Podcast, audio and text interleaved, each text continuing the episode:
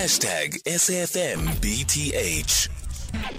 Well, the bail application of 21 year old murder and rape accused Bafana Mahungela has been postponed at the Alexandra Magistrates Court in Johannesburg. We hear from Ulrich Roux about what he makes of the proceedings so far. At stake here, attorneys defending Mahungela are trying to prevent an injustice, but are they going, how are they going about it? And are they going about it the right way? Ulrich Roux, he is a founder and managing director of Ulrich Roux and Associates, is now joining us online. Uh, Ulrich, good afternoon. Thank you so much for making time for us. What do you make of the defense's strategy? I have to say, earlier on, I was speaking to Advocate uh, uh Raymond, uh, um, Advocate Romeo, and he was saying that ordinarily you don't find a situation where the defense would call on um, its client being the accused to actually take to the stand during a bail application and also almost forcing him into a plea. What's your take on the strategy employed by the defense? Hi, good afternoon. Yes, thank you for having me.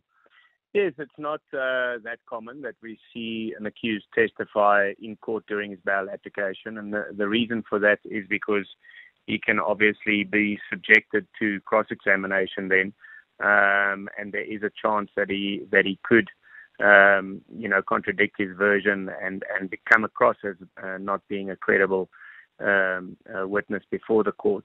Having said that, he is fully within his rights to do that. Um, the alternative to that is that he would have had to submit an affidavit under oath. Um, given that it is a Schedule 6 bail application, it's Schedule 6 because he is facing a charge of premeditated murder, and uh, in accordance with our Criminal Procedure Act, he needs to prove exceptional circumstances for him to be released on bail.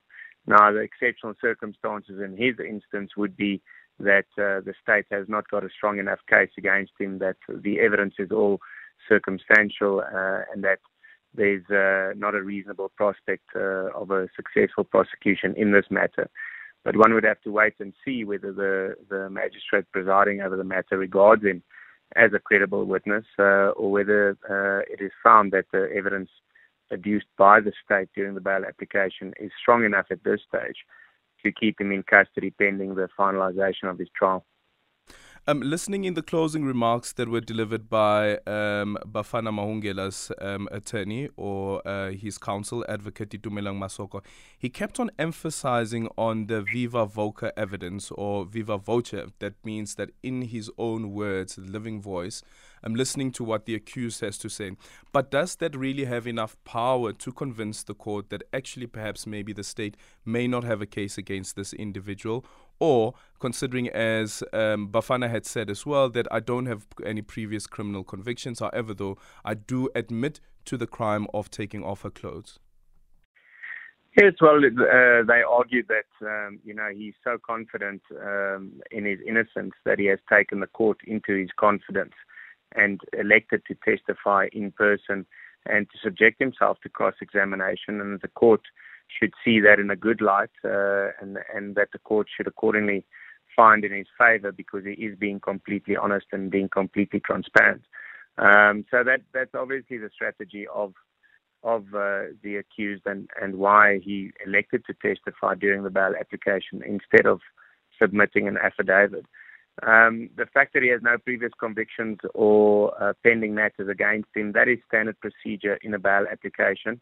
Um, the court always needs to take that into consideration uh, whether a person should be released on bail or not, and that is whether uh, they have previously been convicted of a similar offence or whether they have a pending matter against them um, of a similar nature, be it uh, you know a, a, a matter of where violent force was used or where someone suffered an injury or an assault, GBH, etc. So those are all factors that the court needs to take into consideration uh, when deciding whether a person should be granted bail or not. Um, the court will obviously um, hesitate in granting a person bail if he already has a pending matter against him. So, in other words, if there are pending charges against him uh, upon which he was released on bail and now he's being accused of having committed another offence. So that was standard procedure that they placed that on record. And uh, once again, you know, the magistrate will have to make a, a credibility finding on whether his testimony was um, credible, whether it was honest and truthful, um, or whether the, the evidence that has been adduced by the state during the bail application outweighs that and accordingly should be kept in custody.